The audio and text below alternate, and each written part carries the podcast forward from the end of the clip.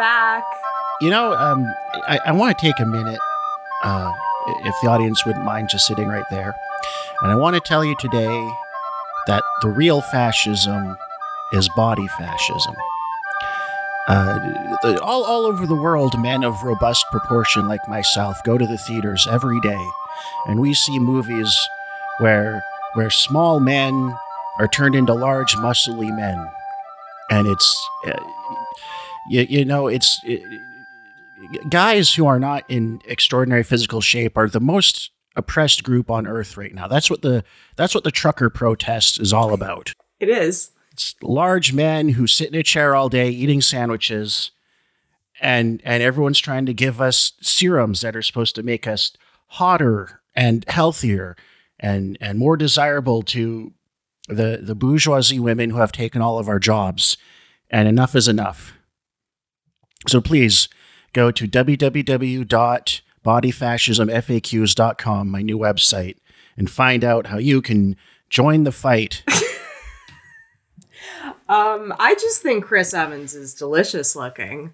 Um, and yeah, guys, we're we're finally getting to the one Marvel movie that I think we've I mean, I I knew going in I knew going in because I've I'm on record for having been a fan of this movie. Captain America is what got me into the Marvel uh, movies at the time I actually did a paper on Agent Carter for my college research project. So I have a history with this, and in revisiting it, while I will say it does not hold up to cinematic standards in terms of being a movie, a good movie intel- of separate of its intellectual property. But I think we can both agree that this is definitely the best of the first few Marvel movies. I I called it in in my uh, Letterboxd review uh, another great piece of literary work that I published there. I called it a competent action adventure pulp film. Um, but it is Nicole's favorite movie ever made. Um, no, she has not. posters. She's written countless essays. She has a I stack did- of I did fan fiction I did printed a out, goes up to the ceiling. I did. I And she- did have a. Po- I shut up. I did have. I did have a poster. Uh, I got it New York Comic Con. I think it was New York Comic Con 2012 or 2013. Someone drew Steve Rogers like at the the end credit scene that's reused in the Avengers where he's going to town on that punching bag. It's like a pinup of him with the like lifting his shirt up. It I I had that up until six months ago before I moved, and I got rid of it. And I it, was ruined it. by moisture damage. Ew. okay, well we're we're talking about Captain America, the last of the pre-Avengers Marvel movies. Uh, Captain America, which is the inspiring story of a soy boy incel who has a heart of gold, and he's transformed into a beautifully ripped Giga Chad to sell war bonds for the US government and fight Nazi occultists, Deep Scientists Division, which is led by Agent Smith in a terrible Halloween mask before he crashes an aircraft into the Arctic and turns into a popsicle for 70 years. And he missed his date. And I'm still kind of, not even kind of sad, that still hurts. He had a date and he missed it. So, I, I, my understanding is like he he hasn't fucked up to this point, right? He's bad- because he's a- they make it a he's a point. s- if he has a character flaw, it's that he's bad with women, which he's not really bad with women. He's just he just doesn't know s- certain like social cues. Like he, he's that's like his only flaw. If there is He has Asperger's one- syndrome, okay, which but- again, like socially, like like mildly autistic men who are not in peak physical condition are the most oppressed group on earth, and this is cultural genocide against us when they turn him into a Chad. I okay, but Peggy was absolutely down to fuck Skinny Steve, and there, so? she she gave him the oh I want to fuck you eyes during that conversation in the taxi where he was like I am waiting for the right partner, and she was like that's just just goddamn fuck me right now. Listen, I know you're going to go off about how people project stuff that isn't there onto these sort of movies, and I completely agree. But upon this rewatch, I realize what I what is the big strength of this movie is if you're a stupid bisexual like me, you get a hot guy and a hot girl all for the price of one. Two beautiful people to look at, uh, Chris Evans and Hayley Atwell. But let's sort of let's start this conversation by talking, going back more to Captain America as a comic book figure and also as a political figure because his his big introduction into the Marvel universe was he was the creation of uh, Jack Kirby and Joe Simon, who were two working class Jewish artists. He's not the creation of Stan Lee, although I think Stan Lee did some early writing for a couple Captain America comics, but Captain America is kind of famous for the first issue being him punching Adolf Hitler in the face, which was released about a year before the United States actually went into war. And at least in my understanding, it's kind of understood as a kind of a big deal. Like it's a pol- it was a political statement because at the time we like the United States wasn't uh didn't really have any sort of opinion on Uh, the, the, the uh, European theater. The the sentiment sentiment was before the bombing of Pearl Harbor very much against entering the war. And and here's why because people look back at it now they look at like Charles Lindbergh and the the American far right and their non-interventionism and say see the the fascists di- di- didn't want to go to war be- because they love Nazism and they're selfish and and American chauvinists. And but overall like like oh, public American public opinion before Pearl Harbor was like I don't know 80 90% against the war if I'm remembering correctly. It was and- something and like here's- that. It was high. Here's why because uh war is stupid and terrible. Most people knew that. People remembered America's involvement in World War One, which was a largely unproductive disaster that got a bunch of people killed. Um, and they didn't want to do it again because, as far as they're concerned, like this is before people really i mean people knew the nazis were right-wing and anti-semitic and bad you know um, but it was before anybody knew that like oh there's a, a holocaust happening like literally um, for the most part. It, it was really one of those things where anybody in the united states generally knew um, and, and it was really one of those things where it's like why and now not an unreasonable position to have at the time why should we get involved in another war between european imperial powers? That's not our business um, and I think Yeah. that, a- a- and that, um, and I mean, I guess I'll just say like my my kind of the thing I want to talk about here wh- when we find a moment uh, down the road is ever since then, every bad guy America has or the American government, the empire has picked out has been Adolf Hitler and the Nazis, and everybody who says no, we shouldn't go to war has been painted as a, a Neville Chamberlain appeaser or a, a fascist sympathizer or or coward who doesn't want to do what's right, who doesn't want to be Captain America and sign up and go fight evil, even though every other bad guy America's ever picked out for itself has never been Adolf Hitler and the Nazis or anything close to that. And I think that's, I mean, compared to especially the other fucking Marvel movies we've watched, um, uh, mostly like mostly the Iron Man movies are guilty of this, but it's also spread across even Incredible Hulk and Thor. But be- the War on Terror, I feel, looms so large in those movies. Like you wouldn't have Iron Man in a universe that didn't have a 9-11 it is a very post-war on terror post 9-11 kind of movie um and that i can't i can't watch these movies without thinking about those politics. And because this is a period piece and i believe because world war ii is in the common sort of thought believed to be a quote unquote and i use this like quote unquote very very loosely just war because it was against fascism and Nazis and they were undoubtedly bad. It the politics of this, I guess, are a lot more palatable for for me personally, but or or at least for the everyman who's looking not to have something that is completely like, oh, this is this is supposed to be about today. This is very current. Because the the nice part about this, when this was released in 2011, there were no conversations about how so and so politician is literally Adolf Hitler and so and so Nazis are congregating around such and such border.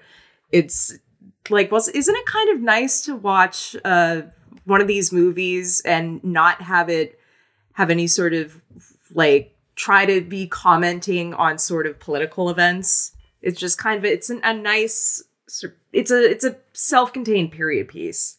I mean, it's like it's like um, I feel like this movie's very much uh, trading on Raiders of the Lost Ark, um, down to uh, chewing up a guy in a propeller, in, which is the in, I I forgot that happened. it, it is I think the too. most hardcore bit of violence. You, aside from um, Tim Roth getting yeeted into that tree in the Hulk, that was, but that's more funny. This was just gnarly. That guy got shredded by a plane, plane propeller. That's violent. Yeah, I was um, I was amazed that they got that in there. Um, I I like I was like, oh shit. Admittedly, this is like a very low bar to clear, but this is probably.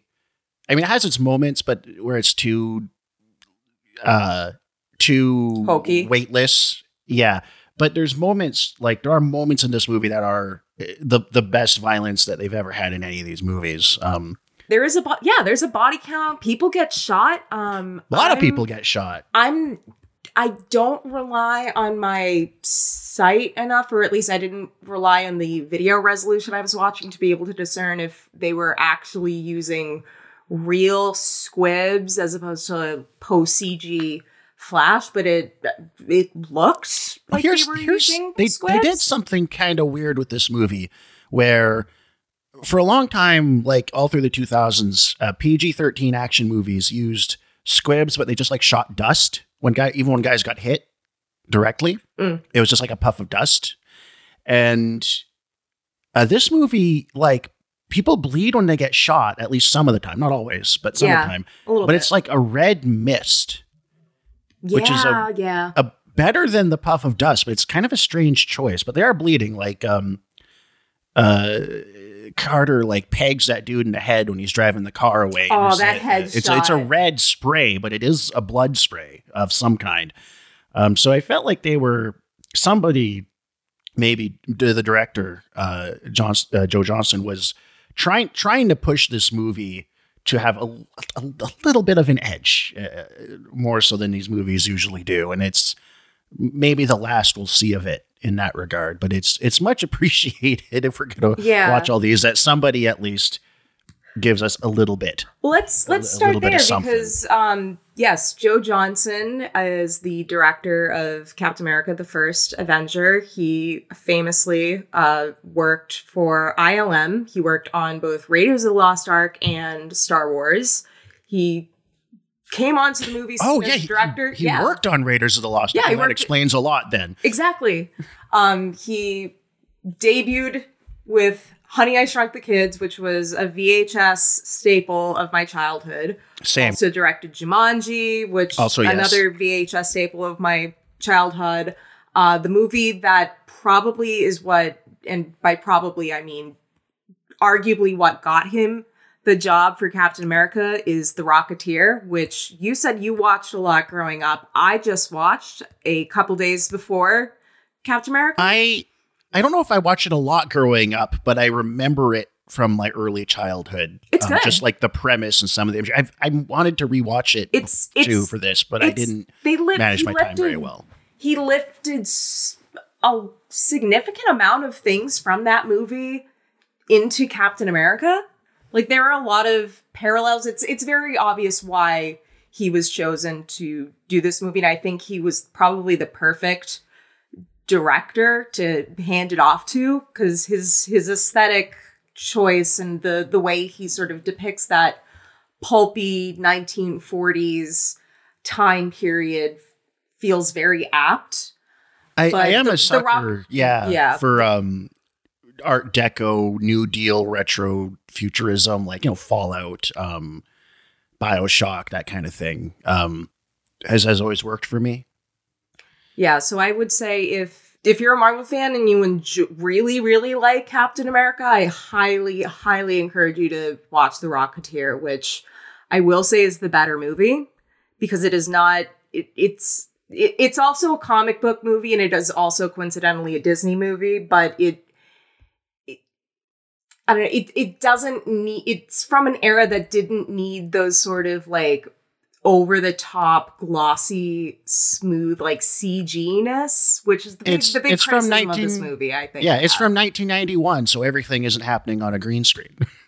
uh, some of the effects look you know goofy because it was older but it's it's a it's a fun movie alan arkin is great uh i'll definitely be that that will be part one of three at least of mine watch something else's slash watch watch this too because i i would recommend this movie if you are going to watch a Mar- any marvel movie or at least the first of the pre-Avengers one. Just don't do you watch Iron Man in this? That's it. Don't you don't need to bother with any of the other ones. Um, but let's let's let's talk more about sort of went on behind the scenes because this is also not the first attempt at making a Captain America movie. There was a serial in the 1940s which is directly parodied in this movie. that's that's where the imagery of Captain America with a handgun comes from. I Yes. think they did that in the comics for a bit too. Yes. uh, in the, oh, yeah, a while ago. Um, and then there was a Captain America movie in the 1970s where he rode a motorcycle. And I think that got a sequel too. Um, but and then in the most recent one prior to uh, First Avenger was Captain America 1990 starring J.D. Salinger's son. Uh, that's famous for Captain America having the plastic ears and the stupid plastic wings, and also faking being car sick in order to steal Ned Uh, Beatty's car.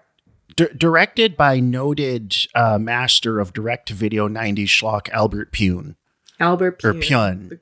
Uh, Pyun. P Y U N. I'm yeah. I'm not exactly More sure like how to pronounce. Albert P. U. and I don't know. You know, I watched. Oh, just, I forget what it was called. It was sort of a Terminator, um, Blade Runner kind of mishmash movie he did from like '92. That was uh, that was a hoot. Like it's not good, but it's the right kind of, the right kind of schlocky. You know what I mean? Um, Yeah, I watched a couple of. Well, I've I've seen the famously Red Letter Media did a Best of the Worst where they talked about the Captain America movie. Watched that numerous times, but before we started recording, I watched a little compilation of certain moments from the 1990 movie, and oh my god, I was I was I almost started crying, laughing. It was just the just the thought of like this that was what superhero movies used to be. Like that was firmly in that just after Batman era. Like it was clearly aping off of the success of Batman.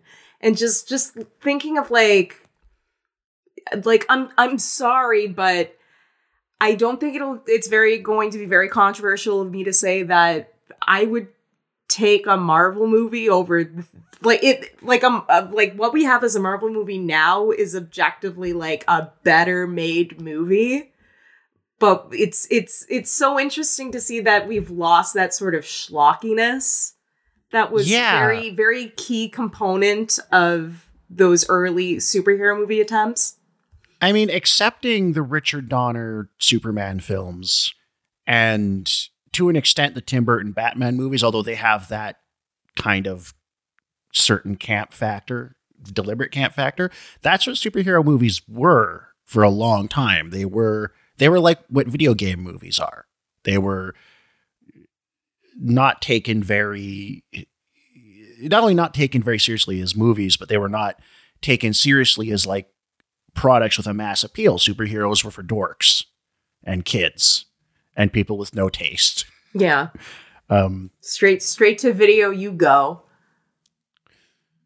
Um, yeah, and I mean that's why there was like TV shows in the seventies, like uh, Lynda Carter, Wonder Woman, uh, um, Hulk, Shazam. Yeah, Um, and another thing we can probably bring up or is that this this movie also marks the first involvement of Christopher Marcus and Stephen McFeely, who become really key MCU players. They write this movie. They write the other two Captain America movies. They wrote both uh, Avengers: Infinity War and Endgame, and they also wrote Thor: The Dark World.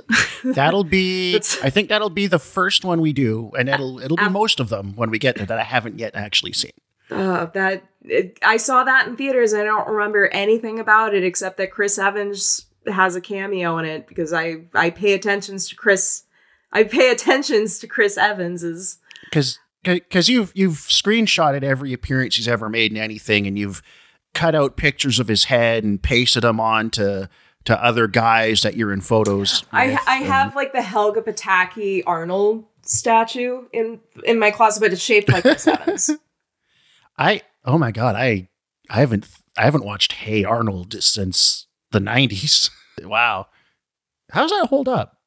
Good. I watched um I, I rewatched an episode with my sister because we watched 12 Angry Men and there's the one episode that's a parody of 12 Angry Men where uh Curly frames Eugene for pulling the fire alarm and that, that legendary. I will 12 Angry Men is good but that that episode is definitely definitely one of the greatest television episodes ever made but I thought about revisiting that because I was kind of curious because I remembered it from when I was a kid and I remember it being kind of different, uh, just in general, tonally and aesthetically. I mean, I, Um, I'm a '90s kid, so I still fuck with with '90s Nickelodeon. I grew up on that stuff. Oh, oh, same. Um, but I just there's things I've revisited and things I haven't gotten around to yet, and I'm kind of curious about that one.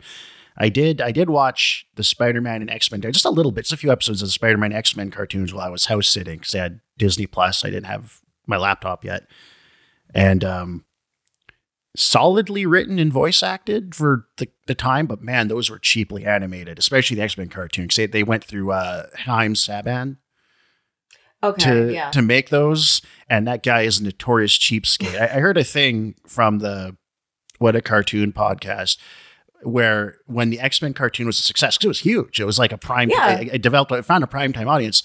Um, Haim Saban cut the writers' salaries because he figured they wouldn't leave a successful show. That's that's the kind of cheapskate he is. Just a, Ass.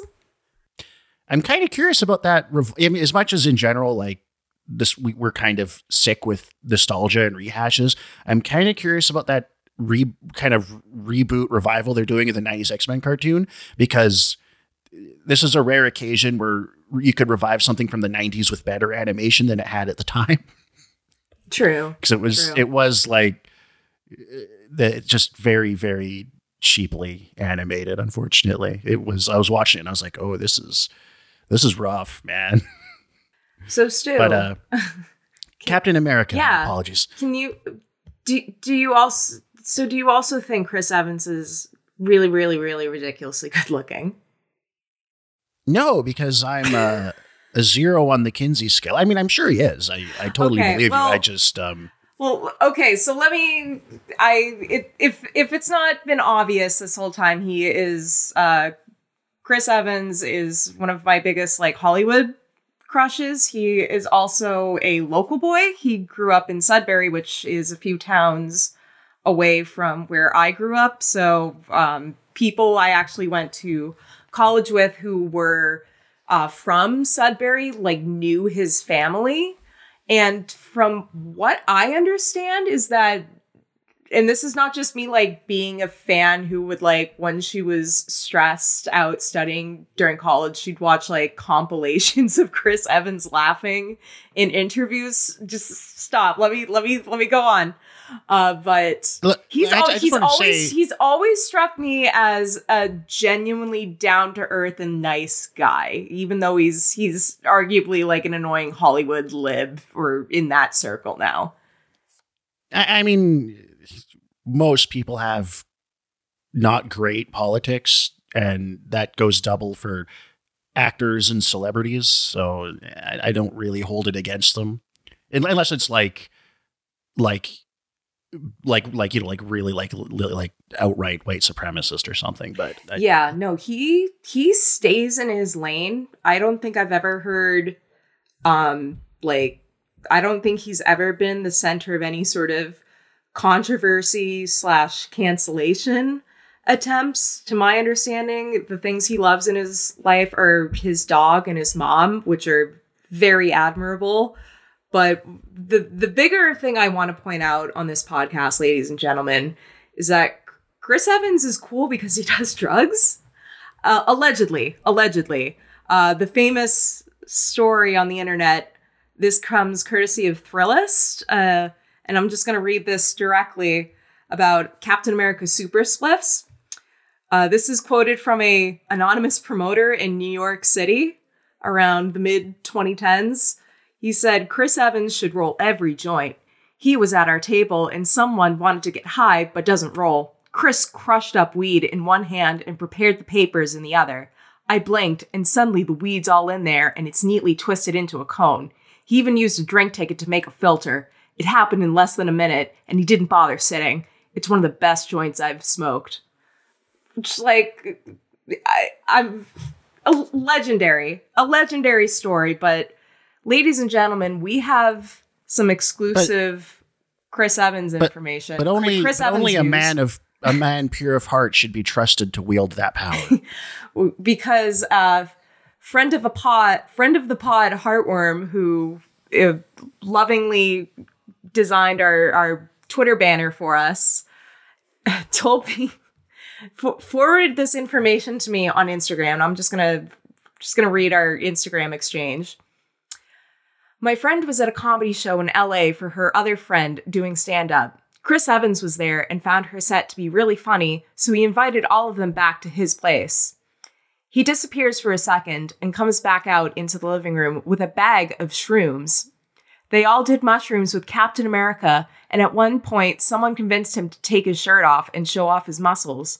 Another person starts feeling his muscles, and my friend is like, No, you can't just touch Captain America and ran over to stop them. But by the time they got over to him, they just started touching his muscles too because holy shit, they're huge.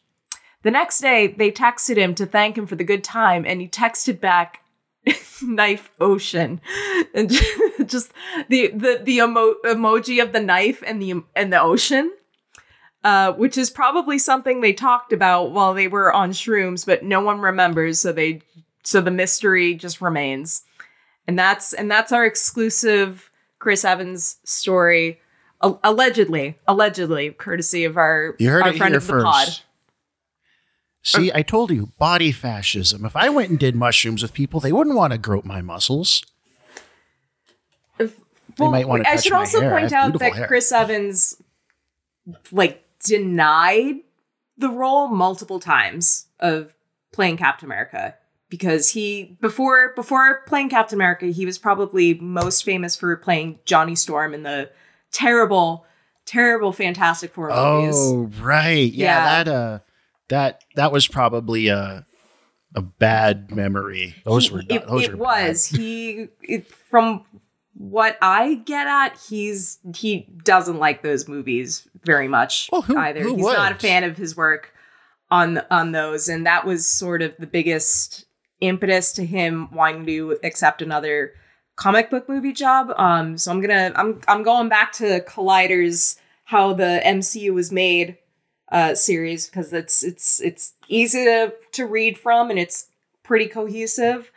So uh, I'm just gonna read from them directly. Um, uh, that uh, they, they have a couple quotes from Chris Evans. One of them is just he he was just I'm to read this to you because this this does sound very genuine to me like I feel like any other actor would have just jumped at the chance to play this sort of role and Chris Evans he denied it. It wasn't until like Robert Downey Jr. actually got on the phone with him that he reconsidered taking up the role, but he said and I quote, "Well, I wasn't happy in the first cap because well, n- not that I wasn't happy, I was just nervous. You know what I mean? I had taken a role that I was just nervous about, and it was a lifestyle change. And then there are a lot of factors on the first cap. I was just nervous, man. I was it was a big lifestyle, whatever.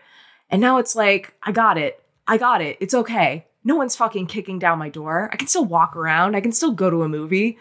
I think I was just so scared that like this is it. I just signed my death warrant. My life's over. I can't believe I did this. This isn't the career I wanted. That didn't happen. None of that shit happened. I'm fine. Fine. Which he, he he was he was very oh, so he, he, was very nervous about taking up this role. Like he didn't want to be um he he also famously only signed a six picture deal with Marvel, whereas like Sebastian Stan, who plays Bucky in in in will later go on to be Winter Soldier, he signed like a nine picture deal, which I remember kind of being a point of discussion. And it it it was arguably because Chris Evans didn't re- he he liked being Captain America, but didn't want to be completely tied down to this it, role, which yeah, is why he like eventually he exited with Endgame. Stuck, stuck with it, kind of defining his career, and maybe a little scared of being that level of movie star. Although he didn't, he he made a cameo in the fucking Free Guy movie uh, around Captain America, so it's it's it's kind of up I'm in the sure air. a dump how, truck full of money made a cameo in his driveway for that one. ex- yeah, probably. Um, I I have not. We I think we should watch that when it becomes chronologically appropriate. I have not seen it. I've seen bits of it, and just the like 90 seconds of it I saw made me so mad I've never been so mad at a movie in my life, so appalled at its very existence. But um, I think because when we get to that point, when we get to this kind of like um, singularity of self-referencing pop culture that is um, Ready Player One, Space Jam Two, Free Guy, we've got to watch them because it's. I, no. I, feel like it's it's part of the wider project. so it's, it's like you're gi- you're giving me the option to either like cut my tongue out or stab myself in both eyes, and neither neither of those sound appealing. Uh, but Look, you know here, what also doesn't? I know a guy. Here's the deal. I know a guy who does AI deep fakes. I, I will AI deep fake just the rowdiest gay porn you've ever seen to look uh, completely just like Chris Evans to compensate you emotionally. Okay. But but but but also here's the thing because before Chris Evans accepted this role, they were eyeing well they they already had Chris Evans really in really stacked or considered for the role. Like he didn't do a audition compared to the other Marvel mainstays like by contrast Chris Hemsworth had to audition like multiple times. He fucked up the first time and then they went back and reconsidered him. But before Chris Evans accepted the role, John Krasinski, yes, Office Jim, was uh, given an audition, and just just think of how fucking awful that that this that version of Captain America would have been. Oh God! Like, yeah, fucking. I'm just Jesus Christ. That thank God for Chris. You Evans. know what? No, I don't. Well, I mean, here's the thing. That might have sunk the MCU Oh, it would have. Oh, it absolutely. So that might w- be one would've. of those like things where it's like it would have been worse for the movie, but it might have been better for uh, the film industry overall. Let's well let, us I I realize That's we're like okay. over half an hour in and we still haven't talked about the movie proper. John John Krasinski did but, get his own Captain America esque role as as Tom Clancy's. Yeah, that's true. Uh, Jack Ryan. Uh, we've got to stop Venezuela from getting nukes. Yeah, that makes sense. Like that, yeah. that's just a plot that was straight up cooked up by the DoD, man. But yeah, so well, I mean, here's I mean the the, the there's another thing. I don't know if we need to summarize the plots because I, f- I figure like people must know.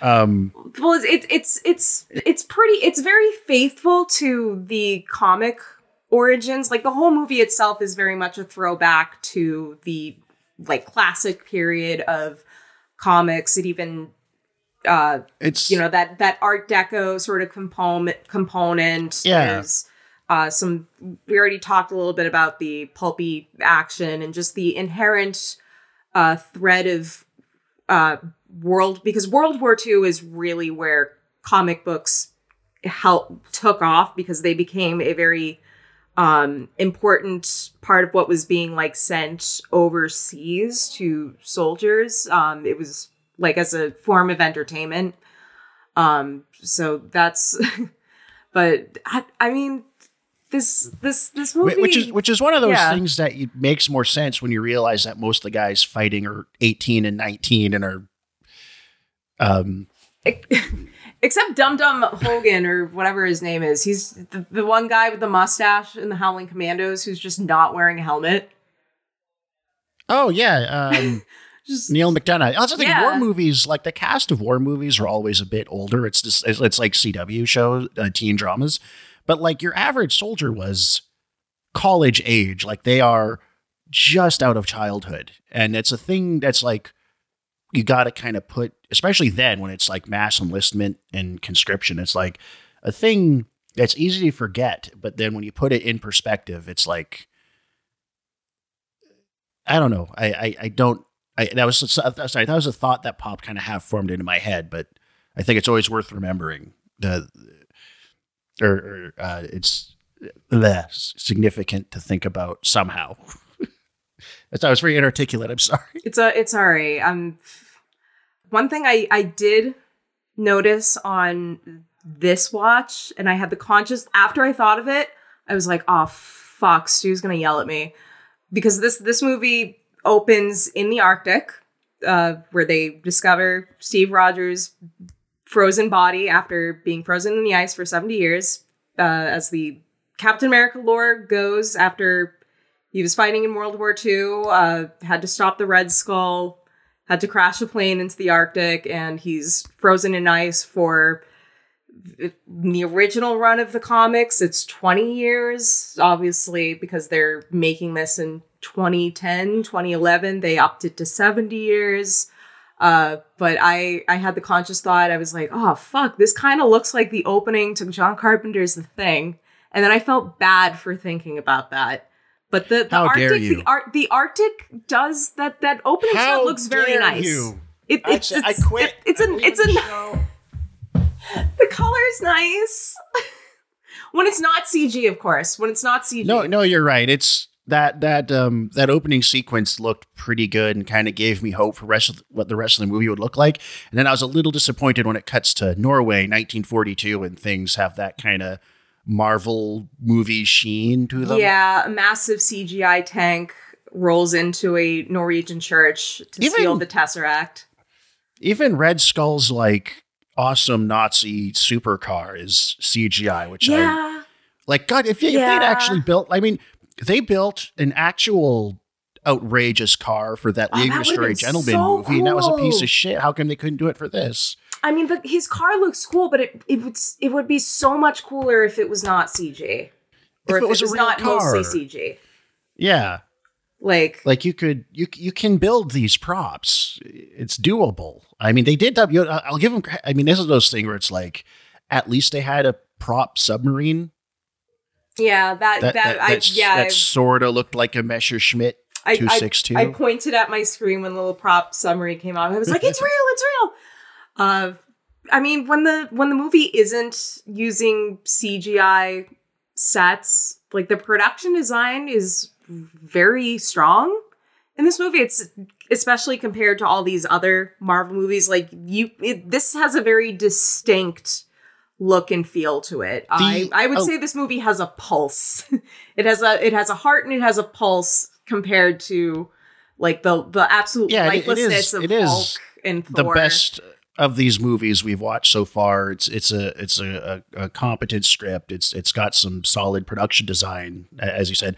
The uh, and I don't know if this is Johnston or, or or who's responsible for this, but the the the sci-fi Hydra technology is all very kind of on point for like uh Nazi like proto like it was all stuff that like really never got off paper, but like the thing Red Skull escapes in, the the big bomber at the end, all of that stuff looks a lot like like prototype Wunderwaffen from Yeah. the late war period, like the America bomber and um uh, the Horten Ho and stuff like that. I think the production, if I I may be making this up, but I feel like I read somewhere that the production did do some like research into Nazi proto type stuff to get an idea design wise of how this stuff should look. I, I think they may have done that.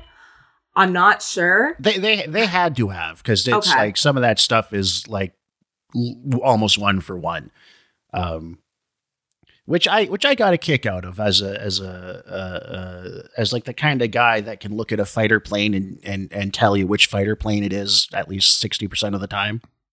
Well, speaking of CG effects, I mean the big the the big spectacle CGI CGI effect of this movie is the uh the the incelification of Chris Evans, which the skinny Steve Rogers effect. There there are a couple moments where it still looks wonky, but like I was surprised at how well Pretty it holds pretty up. seamless when there's a lot of other dodgy CGI in this movie, like like the the hangar fight at the end, which is all green screen Yeah, and he's running after the plane. That just looks like ass. But uh, but yeah, Twink, um, little Twink, uh, Steve Captain Twink- America Twink is, is pretty seamless.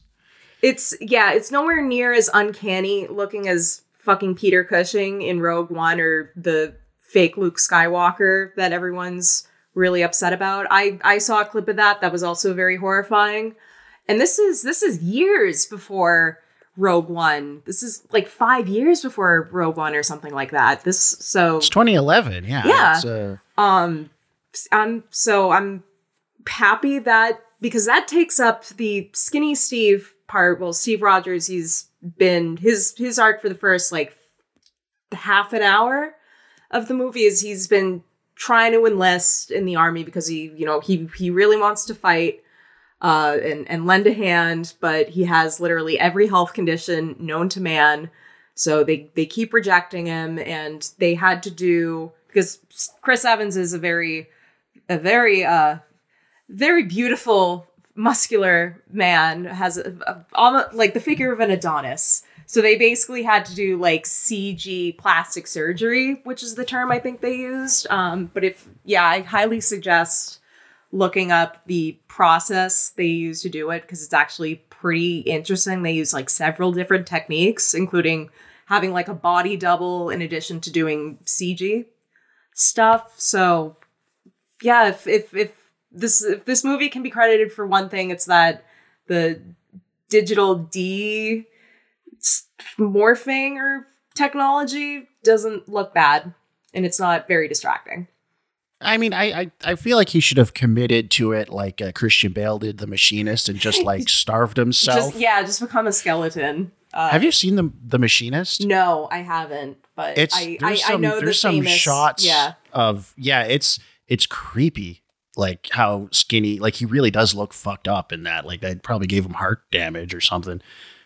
Um, but yeah, it's it's a pretty seamless effect, uh, and um, and that's one of those things where it's like that's like a appropriate use of CGI. I think. Well, yeah, I mean, well, well, compared to the 1990 Captain America movie with Sadie, J.D. Salinger's kid, uh, he just because J.D. Salinger's kid, they couldn't do any sort of CG plastic surgery on him, so to to to show that Steve Rogers is not physically fit before his transformation with the super ser- serum, super se- soldier serum, he just like walks with a shitty limp. So we're we're we're we're getting the best version of Captain America brought to screen, arguably. Um, but can, can we also low bar to clear. yeah. Uh, but on on this rewatch, I was really looking out for the uh the the or as I try to do on any sort of Marvel watch thus far is try to keep the political aspects in line um in mind excuse me. But so so this time i was really thinking okay is, what does serving actually mean to steve? Because i i picked up on a couple of things. There's um uh like his big his big character introduction is after after being rejected from uh enlisting again he he goes to the to the theater there's a newsreel uh, about the war. And the newsreel says that every able bodied man is lining up to serve. And there's sort of like a, like the key word there is able bodied as it pertains to, to Steve. I, I guess like Steve feels his body and health are holding him back from being able to participate in the war effort um, compared to like every other American man, especially his his best friend Bucky, who in the comics is a child sidekick. Um, Wait, and- what? Yeah, yeah. In the comics, Bucky. Well, in the original, in the original like Golden Age Captain America runner, or at least for the most part, Bucky Barnes is like a young like teenage boy that Captain America just like Steve Rogers just like picked up along the way during like World War II. They sure liked to do that, huh? But I don't Like like, what you're Robin and- insinuating. But Look, uh, okay, the the Spartans had this thing they did where an older warrior would no, mentor no, a younger no, warrior. no, no. Okay, but uh, they, I, I, but I think it was that the old timey version of Bucky that one of the whoever whoever it was came up that came up with the Winter Soldier storyline, like based it off of. So, but obviously, I guess Joe Joe Johnston did the the right decision in this movie by, or or I should say, McFreely and whatever. Uh, like I'm sorry, I know your I know you guys' names, but uh, the the screenwriters they they made the right decision not casting like a annoying teenage boy. I, I mean, that was never the boy sidekick thing was never in the cards. no, That's just absolutely not. It, would have it, it's would have been too, out of place. It's too goofy. There's way too much pot- potentiality to make Batman style pederasty jokes like I just did. Like they're just they're ne- they were never going to do that. yeah so in so in this in this version uh bucky barnes is steve's childhood friend. They're very very close with each other. I think we'll we'll we'll we'll save a conversation about a potential like queer reading of their relationship because they are a, big fandom like slash pairing favorite. We'll we'll save that as for a conversation for like winter soldier because we already have a shit ton of our plate here, but uh, Sebastian Stan was also Uh, one of the people who originally tried out for the Captain America part, and Kevin Feige and crew liked him so much that they offered him this part, and I think he's quite good. Like his, I I know I I know he comes back in Winter Soldier, but like it it sucks when he falls off that train. Nothing good ever happens to Chris Evans on a train. What else has happened to Chris Evans on a train? Snowpiercer. Oh, right. He had to eat babies. I forgot that was him. Yeah. I th- I think that's also I think Snowpiercer was after Captain America. So if if I'm I I if I'm not mistaken, that would mean probably Bong Joon Ho would have watched Captain America and been like, I want that guy.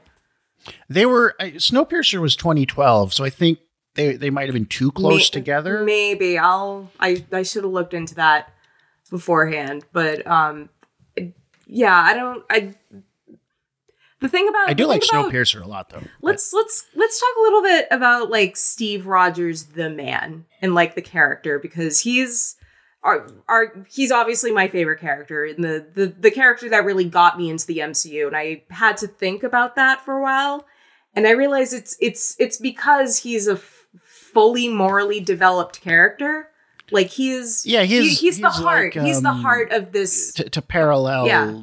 in parallel to DC, he's like Superman that way. He has a, a, a- fairly clearly defined and like central to his character set of moral principles above and beyond like fights crime but doesn't kill. Actually, he kills a lot of people. in he, he murks a lot of Nazis and I'll, I, I want to get to the body count thing in a little bit later. I have a, a thing on that. Um, but yeah, like his, you know, he doesn't like his whole motivation is like, you know, his dad died in the war. He doesn't like bullies. He wants to fight the good fight really, really badly. Um, but he really is like, like the whole, the underlying kind of concept, the, the moral framework is there's Red Skull who, who lusts for power and domination. He he is that the the kind of reactionary, um, and or maybe more accurately, like the if we take liberalism and say there's a, a kind of progressive left wing of liberalism and a reactionary right wing of liberalism. Uh, uh, examples of like the reactionary right wing of liberalism would be like um, Randianism in, in, in, a really extreme form. Um, and Red Skull is that mentality of like it's it's a scramble for who can claim power, and it goes to whoever has the strength to claim it. And then this is the kind of progressive liberal view of power, which is it should be claimed by people who don't really want it but seek to use it responsibly and, and morally for the benefit of others. That's like the whole Marvel superhero yeah. ethos, excluding Steve Ditko, who was an objectivist. um, yeah, well, I mean, especially compared to uh, Tony Stark, like Steve Rogers is the complete opposite of yeah. Tony Stark. They they they come to have sort of a a, a, a you know blow of egos come Avengers and even and then you know Civil War, of course. But he's he's like just he's he's fully realized he doesn't change. He doesn't go through any major character changes like his his his his moral code and who he is as a person doesn't change. He reacts to things. That is that is what yeah. he does. Um, and that that feels very classic superhero to me. I've I haven't seen the old like Richard Donner Superman movies or anything, but I I get the feeling that Steve Rogers at least is as he's as he's played in this harkens more to those like classical like just do good, not you know like a because nowadays I feel every superhero has to have this, you know, personal trauma that they're working through. And Steve eventually, you know, does kind of have that because he sleeps through 70 fucking years and misses all this sort of shit. But it's it's it's never about him solely. Like it's compared to Iron Man 2, where we just have to watch Tony Stark drink and piss and shit himself because I'm ah, I'm dying. Yeah, that yeah, it's it's it's more his realize it's it's it's coming into the confidence and ability to to put his moral code in action and then yeah to be a a object of comparison against something else. Yeah, um, well, yeah. Well steve steve is also he he shows he's very willing to like sacrifice himself from a bodily perspective. Like, you know, he doesn't have this. Yeah, he throws he himself on the, that grenade. Well, yeah, dummy that's, grenade. Well, that's the big. That's the throws. big sort of character, or at least morale establishing scene. But it's obviously we we joke. There's not like there's a scene after where he's like, "Holy shit, my dick is huge! Like this is awesome!" Like the it's like the the physical component of it doesn't really so much matter to Steve as it is that he's now in a position where he can, you know, fight back against bullies. Like that's his his his but there is something like during that exchange that uh Steve and Bucky have early on. It's it's at the Stark Expo. Um Steve what is Steve he's he says to Steve or Steve says to Bucky um, what do you want me to do? Collect scrap metal in my little red wagon? I'm not going to sit in a factory. Um, which is is both a reference to the newsreel footage because that the newsreel footage that played in the theater before Steve yelled at that guy who was heckling the troops and then got his ass kicked by him. Uh, Everybody's the, the doing their part. Yeah, the newsreel. Would you like to know more? Yeah. well, the newsreel footage had this little little boy, you know, collecting scrap metal in his wagon, and I, I I picked up on the I'm not going to sit on a factory line because you know who was sitting in the factories? It was the women. because when the, the men went overseas, the one the broads were sitting in the factories because when the men got drafted into the war, there the women had to take up their positions, and there was a whole whole switch up of the gender division of labor. So and just get yeah, whole I, limbs amputated by munitions manufacturing equipment. Yeah but it's so I would say there's also sort of a question of masculinity here whether whether we like reading into it at least from my perspective it also somewhat is a question of masculinity or at least you can read that into it i think there's a substantial enough reading you can make of that. I think so. Yeah, it's there's still an implicit kind of the the the the the, the manly thing is to is to go and and fight on the front lines. Um, which is really just slap in the face to Kurt Vonnegut, who was a, a conscientious objector and therefore operated strictly as a medic during, if I remember correctly, his participation in World War II. We can't we can't all be Kurt Vonnegut. Um, God, I wish. I wish I could.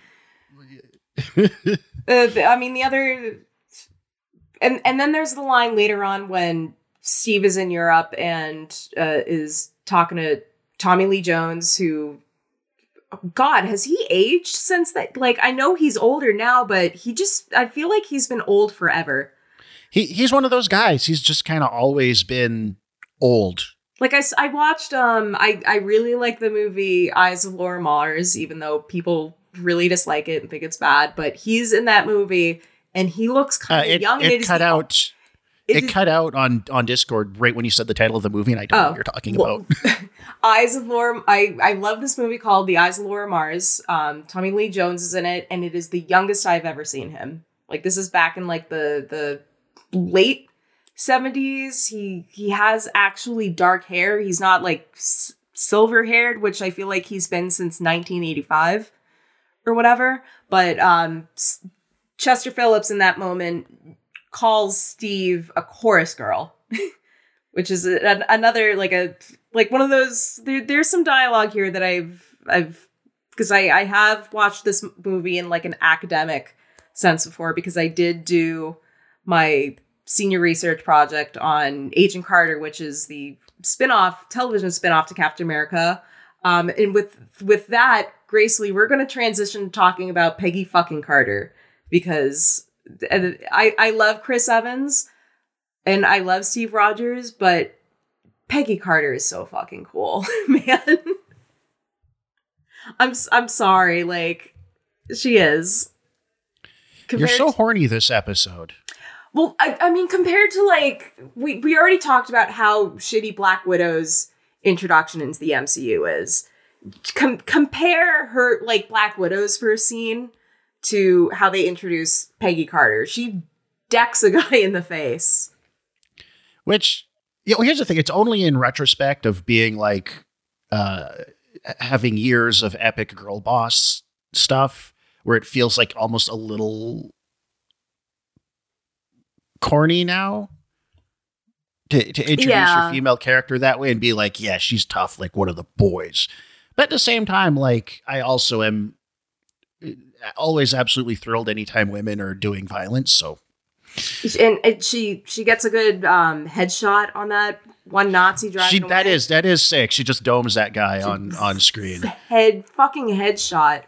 Um, yeah, shout out to Hayley Atwell, who um is is great in this movie. I I love Peggy Carter as a character, and if if um there's a, another thing this movie I will give this props to is how they actually gave Peggy Carter a character because she wasn't actually important in the comics. She was um and I'm to I'm to read from some of my old personal research that I did back in the day because I I, I wrote my senior research paper on uh, Agent Carter about weaponized femininity. So I did some research into like the history of her character in the Marvel comics, and she was completely confined to like Steve's backstory. She wasn't even named until like 19. Hold on, where is it? We're having a very organized episode. Uh, Well, well, you do that. You know, I'll, I'll tell a little a little story about uh, a time when when my own masculinity was was. Challenged. oh, here it is. we don't Oh, have to mind. listen to it this time. I'll keep that one. It's it's one of my three good stories that I have, so I'll just keep it in my pocket for later. We'll, we'll save it. Save it. Um, but uh, so this is this is courtesy of me. Uh, Peggy was a relatively minor character in the comics. Um, she was introduced in 1966, but not identified by name until 1973.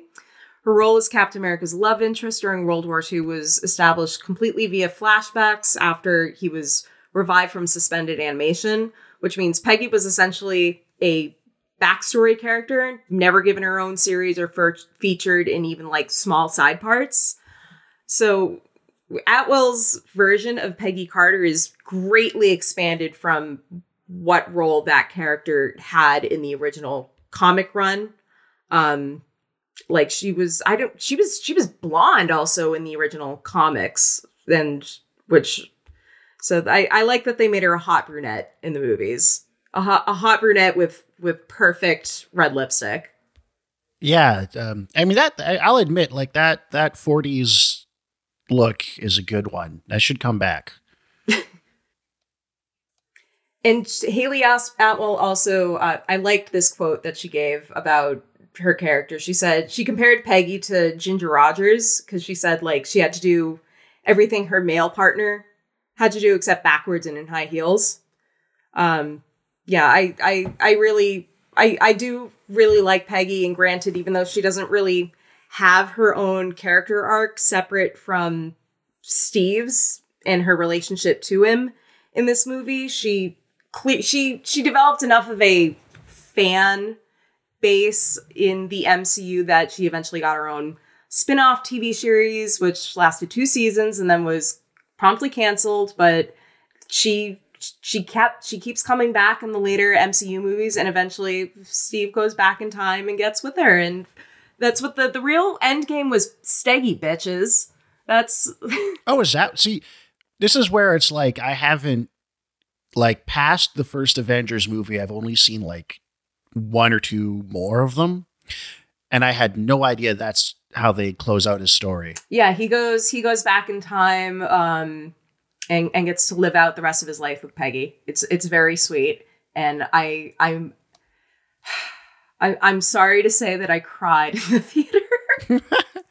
See, I, I'm if sorry. I was if I was him, I'd bring her into the future because it's like no asbestos, uh, HD TVs, uh, Yeah, I seat mean- belts. Probably way the bras are probably way more comfortable. Yeah, More on terror.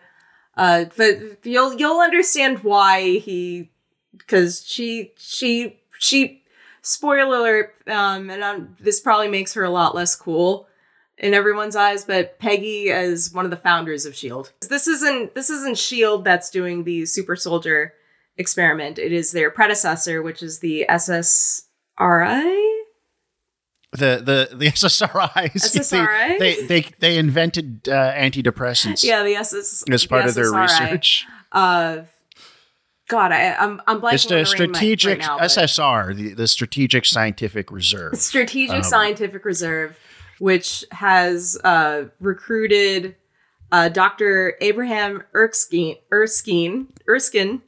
Oh God, I'm really, I'm really Rich Evans today, aren't I? Uh, but that uh, played by T- Stanley Tucci, who eh, also doing a very, a very bad German accent. Although he he took this part explicitly because he would be able to do a German accent. Um, I know, I know. Spreche die Deutsch?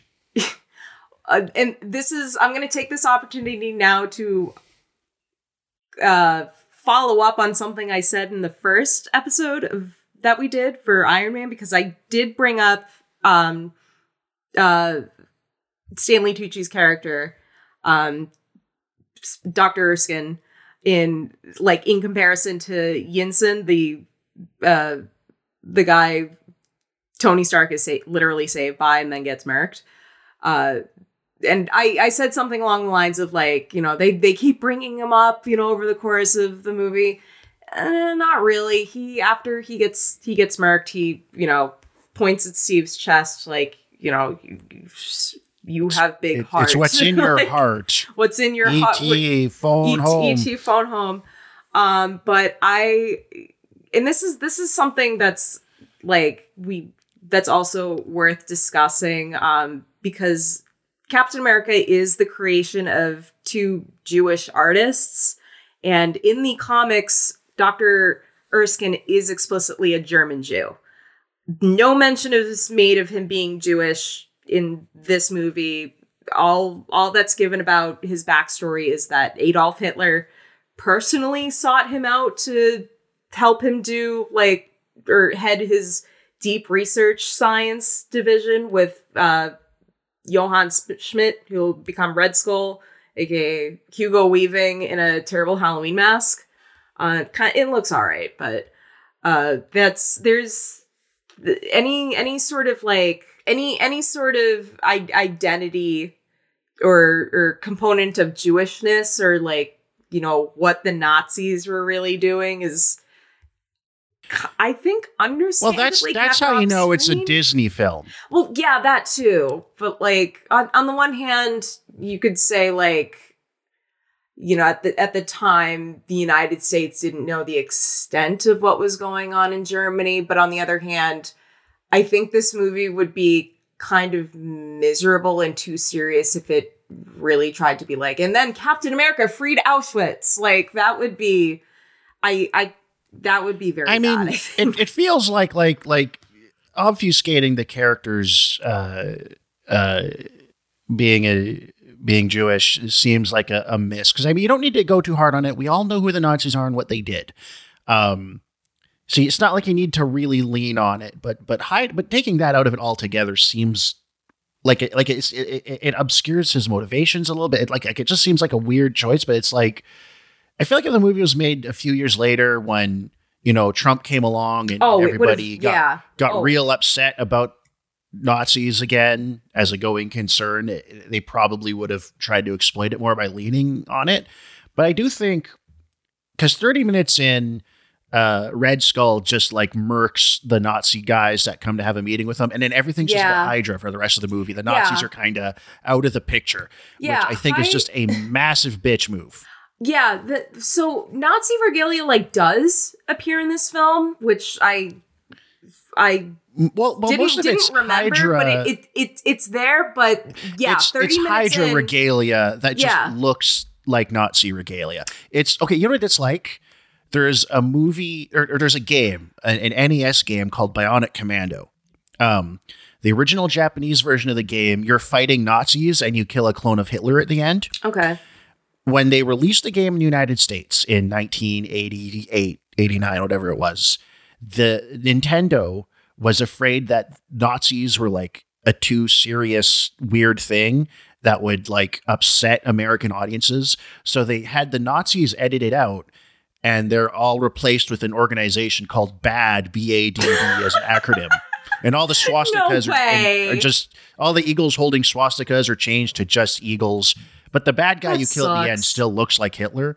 Um, but it's like such a but it's like like it, it's just a funny thing with because Nintendo is like Disney, like especially with the stuff they do outside Japan, like con- very conservative about content and that kind of thing.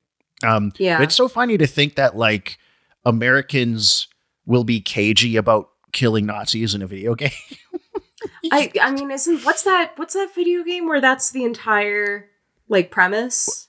Wolfenstein. Yes. Yes. Um I mean and I think that's also why cuz Captain America does have and having been one of those people, I'm sorry to admit, Captain America does have a fairly um a good portion of the fan base like sees him as a very progressive symbol like even like deep if you go into like the the deep like recesses of like marvel fandom there are people who will like swear up and down that like steve rogers is a is a socialist anarchist blah blah blah which is yeah completely delusional. But like I, I think there's yeah there- certain comics where like definitely left of center authors have yeah. used him as a mouthpiece but that's that's the thing with comics. To have so many authors and writers coming and going that the characters like you can find a version of a character to support almost. It's like you ever see the d&d alignment chart and it's all yeah. versions of batman? Um so like he he could be. You can use them that way but it's like in this it's very middle of the road nice liberalism like all these movies are basically what you get in this. Yeah i he mean just I doesn't w- I like bullies and the nazis else. are bullies. They um yeah um and to to the the hold on i also wrote down the exchange that uh stephen erskine have uh the the night before his big uh transformation with the super serum or super se- soldier serum uh, because it's it's very important. There's the and and as you said, there's not Whedon esque speak in this movie, even though Joss Whedon did punching up on the script. There's there's there's jokes, but I, I think what makes like what what you might call soy dialogue or the, or the quippy thing, what what makes it stand out is when it feels out of place to the characters and the context and the emotional stakes when it just feels wrenched in there. Um, and there's it's pretty there's not much of that. There's nothing that really stood out to me badly that way. Um, yeah. So um, Erskine Erskine I keep fucking up his name. I'm sorry, Stanley Tucci. Uh, Stanley Tucci. So I'll just say it. Stanley Tucci uh, says this is this is the big explanation about what the super serum, super soldier serum does. He says the serum amplifies everything that is inside. So good becomes great, bad becomes worse. This is why you were chosen, because a strong man who has known power all his life may lose respect for that power, but a weak man knows the value of strength and knows compassion. Stay who you are, not a perfect soldier, but a good man, which which is like the liberal ethos like embodied. And that and that's like the whole idea behind popular superhero conventions is they have an innate moral goodness that allows them to justify having this extraordinary power. Um, as opposed to the the question which is worth asking, which is rather than who should be allowed to have this power, that those who sort of claim it by might or, or those who happen into it or, or are granted it due to their their moral virtue is maybe just people no one should have this power. Or well, I mean, power as a capital P concept because just the the ability to just be like really, really athletic isn't really that big a deal. I don't think.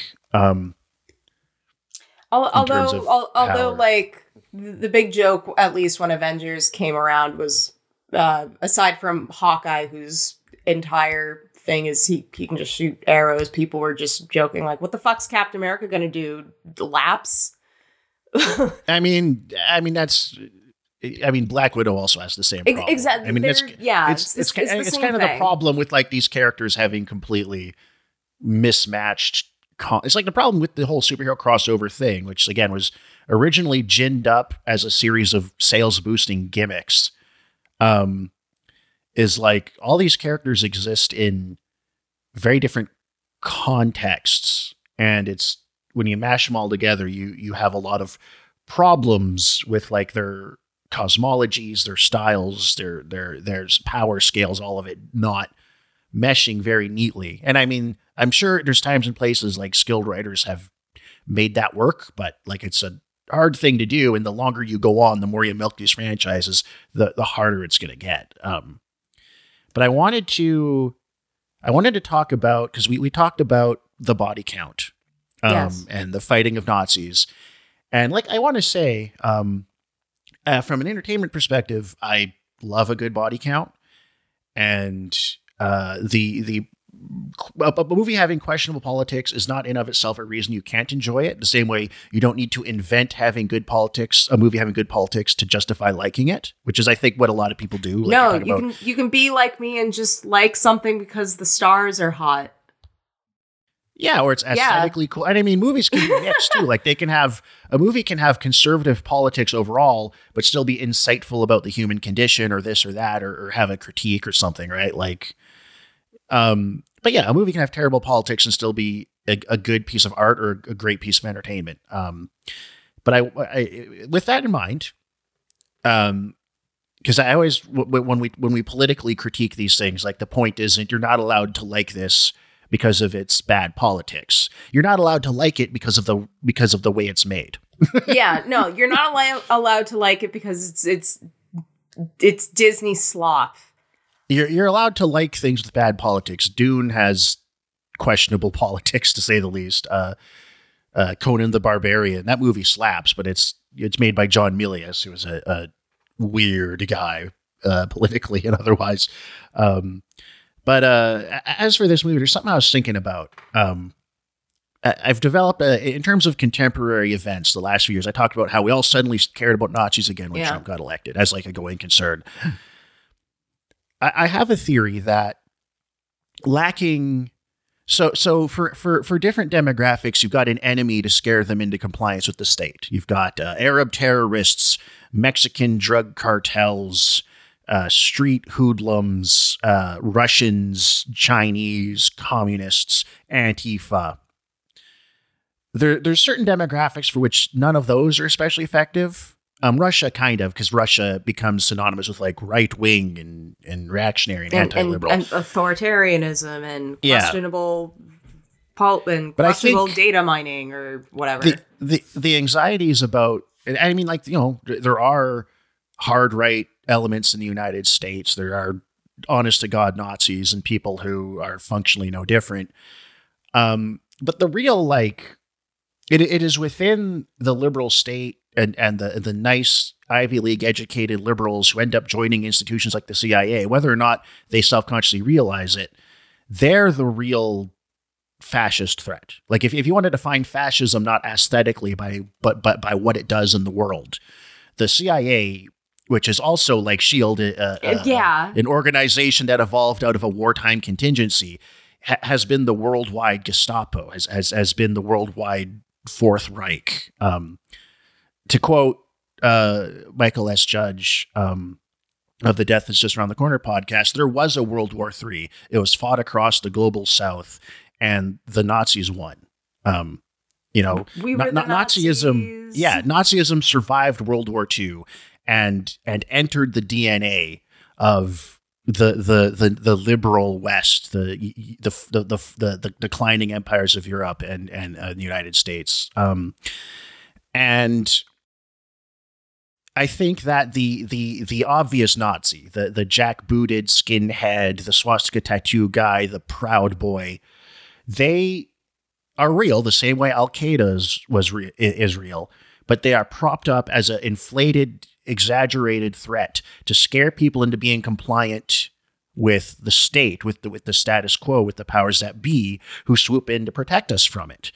Um, and that state, that status quo, is more is is the real but fascist threat, but a fascist threat that's hidden behind the the nice veneer of of human rights liberalism. Oh, we love gay people, and we're, we're going to protect them from Vladimir Putin and and everything like that. Um, and I think in this movie, this movie has this body count. You wonder, of all the Marvel movies, why is this one allowed to have a body count? And that's because they're fighting the Nazis. Nazis. Or, or, and they're people who are again because they do split like there's ex, you know Red Skull is explicitly says like you know Hitler like Hitler's plans are too small for me. Like yeah, the yeah. Hydra They- they- goes they- rogue, they- and theoretically Hitler was just too busy killing Jews to care that his deep science division was you know splitting off. Okay. yeah, Red Skull is a Nazi without the overt Nazism that they were afraid would be too controversial. So he's he's he's I can't believe it's not Nazi. Yeah, Um, although although the Hydra like guys, they are wearing like pretty funny fascist gimp. The the Hydra personnel are wearing like gimp suits. They got that. It's a it's a similar like aesthetic, but it's their yeah. It's it's it's it's Nazis without the political or like they they there's no there's no talk about like a final solution or the Aryan race. It's But you know they're- they're they're they're, just they're bullies. They're bullies. They're still Nazis. They still have Nazi aesthetics. They're like the Empire in Star Wars. They're still uh, bad guys, capital B, capital G. That yeah, that and and this you can is, dispose of without guilt. Um, Yeah, and that's that's the thing. Um, in, in uh, you, know, like uh, in in uh, the Umberto Eco essay "Ur Fascism," um, he describes, and I mean, it's not it, that's not like the best definition of fascism, but if you're going to try and figure out what fascism is, which is a complex, weird topic, it's Yeah. worth reading alongside other things. Um, but it um he describes how like the the fascist kind of worldview, the fascist narrative, which serves to bind its designated acceptable group together, is uh, an extra a, a group that is both an internal infection and an external threat that is always there to oppose you. It's simultaneously inferior to you, but always threatening and always potentially dooming you and, and is so vile and so evil that is completely inhuman. You can do whatever you need to do to fight it and and kill it. Um, and there's this kind of little paradoxical element where within uh, American empire, uh, American liberal empire, um, within this sort of nice smiley faced rainbow flag fascism, we find ourselves old fashioned fascism, obvious fascism, uh, swastika, jackboot fascism is that enemy. It is that thing that is it's it's it's all around. It's it's it's it's this looming threat that anything can be justified to destroy and and and its adherents are non-humans that you can kill without remorse or pity by the dozens and hundreds in a way superheroes otherwise generally aren't permitted to kill. Yeah, um, because I mean Nazis are just understood in the common imaginary as the big ultimate bad guy. Like yeah, yeah, they are. They've they've completely lost their humanity. They're just e- evil to the core. But they're but, they're yeah. the bugs and Starship Troopers. Like, but even even this movie, like, f- because again, I'm I'm it's it's partly because it's like Disney at this point had had already bought Marvel. This was released through Paramount, but Disney by this point was already taking creative control reign. So on the one hand, they can't. I, they can't really lean too far into the Nazi fascism component because it's a Disney property. They have to maintain like a PG 13 rating because, you know, you got to get all the kids to see this on a, a soft PG 13. Um, Although, well, this one, yeah, like I said, it's it's got a little more violence than, than a guy. A guy gets shredded.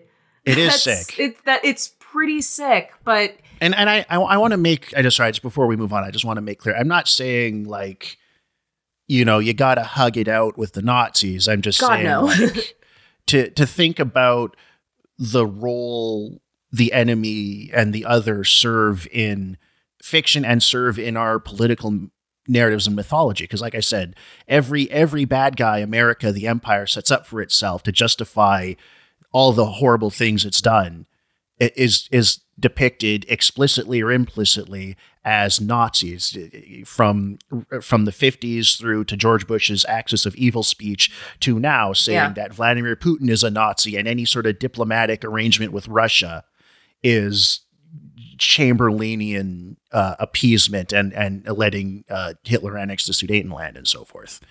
Yeah. Okay, I just wanted I just wanted to get out that asterisk uh, uh before I footnote before I uh, go on. Sorry. Yeah, but um, sort of the other very important conversation. Um, this is this is this takes place after um, when once Erskine notices Steve um, at the Stark Expo and recruits him in the exam room.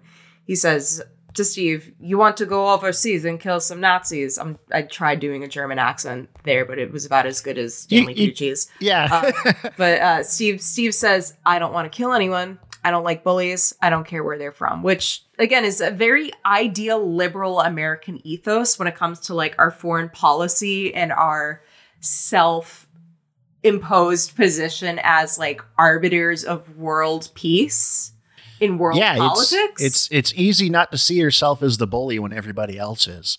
Yeah, but you know, but again, it's like I, I don't I don't know. This is also just not me, not just me like simping right now, but I just feel like like there there's Steve Rogers has like a genuine heart to him. He's because he is the one like main Avenger who at like at the by the time we get to Endgame, he complete he like after all is said and done, he's like, I'm done. I want to go ri- live out the rest of my life. Here, you guys, you guys go on without me. So he's the one who arguably cares about his powers the least, but has the strongest like moral code. Yeah, um, like so he's, he's, he's the most interesting character, especially to me, and the the character and, I think I I feel you feel the most I, I feel the most um interest in. And I mean like it is an endearing framing and place to come from for an individual guy. and like I like I don't think Captain America as a figure is inherent as as a character is inherently like secretly fascist or necessarily so. Like yeah, is- no, we're not going to it's talk not about a that bad- stupid comic. Uh, that that thing a couple years ago where Captain America said "Hail Hydra" and the internet f- freaked out. That, that but it, it's it's but it, it's a you know like like that is a perfectly fine um moral framework to give a superhero type character. Um and and it is and it and he is like endearing. Like uh uh there, there uh, uh, an honest to goodness person who just wants to do the right thing when they're not insufferable about it is an endearing type of character. yeah, and that's that's that's very much Steve. Like especially compared to Tony Stark, who's just a complete man whore about his fame as Iron Man. Like it's. Or, yeah, who at, or- his or best Thor, is compelling completely up his because he's ass. such an asshole.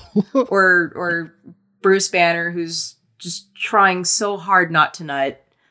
Uh like Steve's relatively like he's he, again he's fully formed. He doesn't have these like inner he traumas that he turns into vendettas against other people. He's just he's very straightforward. He knows what he's about. Um and he reacts to things. And I I I will say in the subsequent like sequels captain america does end up going against the us government a little bit uh he because he he and and that's a, a little bit of that is kind of set up in this movie because he does show he does uh stand up the that us senator at the medal of honor ceremony.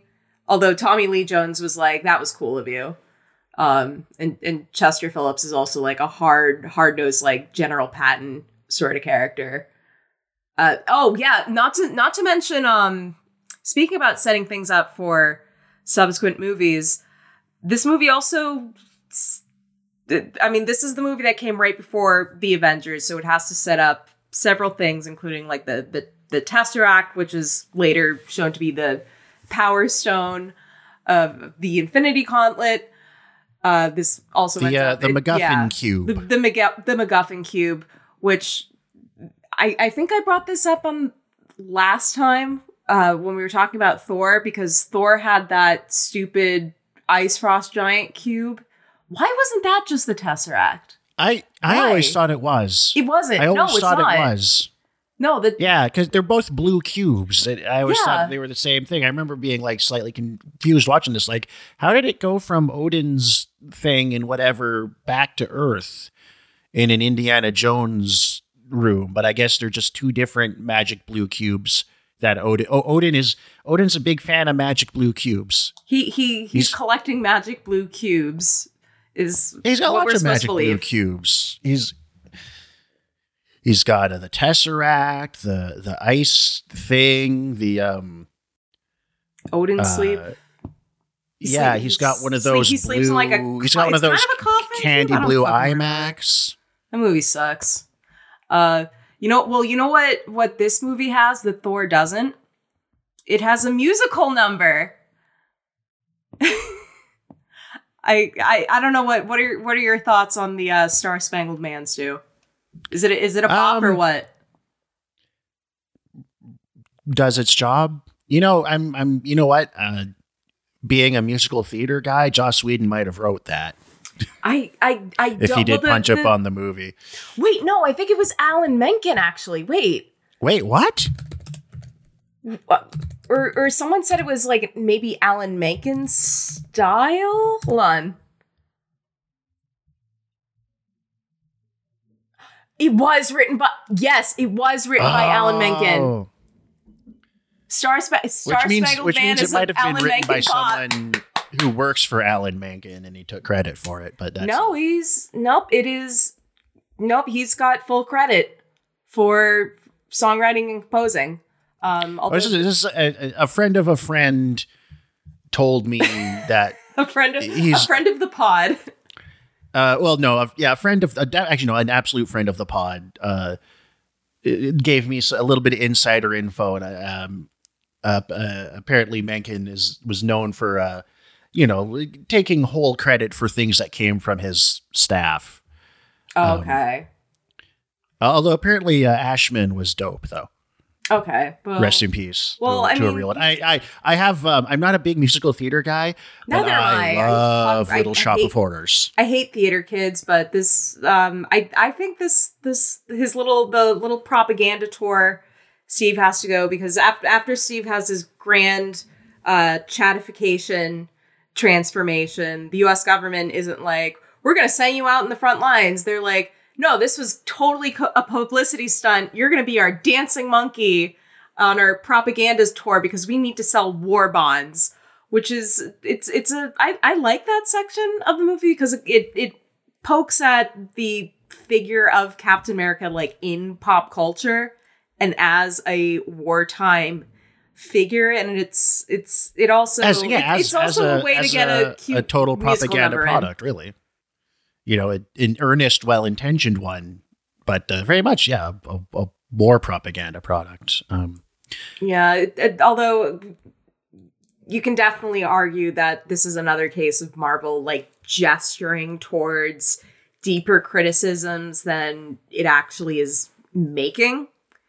oh yeah, oh totally. But it's uh, another thing I do want to point out because I will be somewhat disappointed in myself if I forgot to bring this up. But a, a another component of Steve Rogers' character that is in the comics is that Steve Rogers, before he had his uh, the super soldier serum, he was an artist, and that's that's shown a little bit. There's where where Steve's like behind the uh, like it's it's after the disastrous performance he gives in the European front line where where a guy moons him and then everyone throws tomatoes at him and he's drawing him Oh yeah, himself as yeah, little that's- monkey. That that is a that is yeah. Again, this is just a this is Marvel movies are just like, hey, look, it's a hey, look, it's a it's an Easter egg for you. But I I Hey, also look, do like we- Captain America the artist. Hey, look, we it's, it's a nice idea. I wish there was that was more ex- explored. Yeah, I 'cause it's do- I do too. But a lot of that stuff is like, hey, look, we had an intern read the read the Marvel fan wiki and put all this stuff in there. Um, I mean, there. but I wonder if that's I wonder if that's a bit of self if if that's in if that element is in the original comic if that's a bit of like a self insert wish fulfillment thing from the original Maybe? creators. maybe. Like we're just we're we're these scrawny nerdlingers, but we wish we had the the wherewithal and physical prowess to go a- cross the ocean and Maybe it's kick a dig at Hitler's ass Hitler. personally. Maybe it's a dig at Hitler because Hitler was famously an I- artist. Or I don't or know if maybe I'm also reaching for straws I. I don't know if anybody would have known about that. yeah, that's then, true. Because that's that's such a like History Channel documentary plus internet factoid thing to know about Hitler. Yeah, that yeah, that's true. Um, is that he was an, aggressively mediocre uh, landscape painter? yeah, he wasn't he wasn't drawing unicycling monkeys. Um, another thing I want to bring up because I would also kick myself if I didn't bring this up. Um, the the scene the the scene after after Steve's transformed um, and Erskine gets marked by the Nazi and Steve has to chase him down. Um, I love the behind the scenes photos because Chris Evans is wearing like fake bare feet. Hold on, let me let me see if I can. He he is thrown through a window and running on glass. Yeah, but it there are a couple of like pictures of him behind the scenes and he's wearing these like they they're comically large like rubber feet. And it's it's it's it's really funny to me. Let me see if I can I can find it event and I'll I'll send it to you afterwards, but if I definitely look up well don't look up Chris Evans feet. You're going to get you're to get uh questionable things. You're, you're gonna get you're gonna get one of uh, Nicole's No, you're not. she secretly maintains. No, you're not. Uh, but yeah, no. Look up uh behind the scenes photos of of that particular sequence because they're they're funny. Um, yeah. Uh, but if the one thing I, at least another thing I'll complain about in this movie is Steve's uh rescue operation of the 107th because are, are, he got into Hydra's base really easily.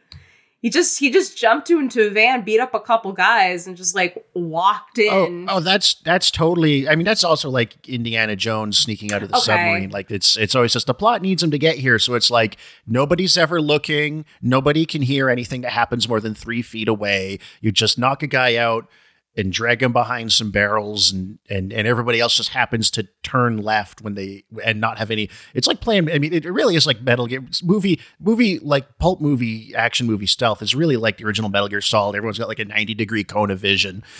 I'm I'm gonna admit something, guys. I've never seen Indiana Jones or played Metal Gear. I'm sorry, guys. Uh, I, I'm not terribly shocked that you're not a big gamer, but I'm astounded you've never seen Raiders of the I Lost Ark. know. I, there, I, If, if, there are if you a if you like, like if you like this if you and if you like the Rocketeer you you would you will enjoy Raiders of the Lost Ark. Oh no, I I know I'll I'll it's it's it's a movie that doesn't really I don't need to be told is good and that I'll enjoy. Like I it it speaks for itself, like its cultural legacy. It's been like it, it's also just one of those movies I feel like not that I don't need to see, but is just so pervasive and referenced throughout pop culture that you don't need to have actually sat down and watched the movie to like know where the references are from. That's that's true, but it's I'd say it's still worth it Oh, absolutely! because that I- that movie yeah. has the guy getting murked by an airplane propeller. and, and a guy, a And- guy's face melts off. That's the other famous yes, it rules. which We- looks really cool. my mom put that on for my oldest nephew, and he was like six, and she'd Oh, forgotten no. how violent the movie actually Oh, was. Oh, he, he he was fine, but that sequence, and I knew it was coming, been- and I didn't say nothing because I wanted him Oh, to see it. But uh, my mom was like, it, his though. face started melting, and you could see my mom look on my mom's face like, "Oh shit, my daughter's gonna kill me if he mentioned this to her." It's, it's I uh, yeah.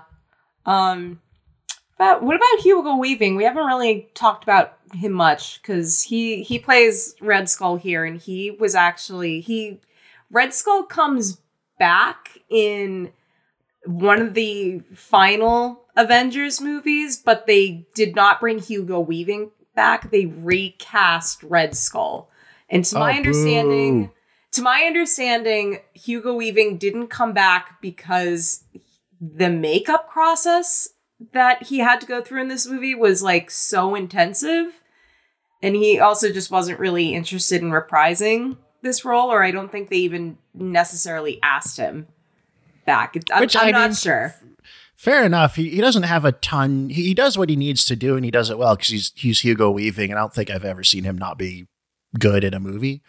Um, but uh, he's there's not a ton to Red Skull. Uh, Like, I feel like Hugo Weaving can do a much harsher and nastier German accent than what he gives.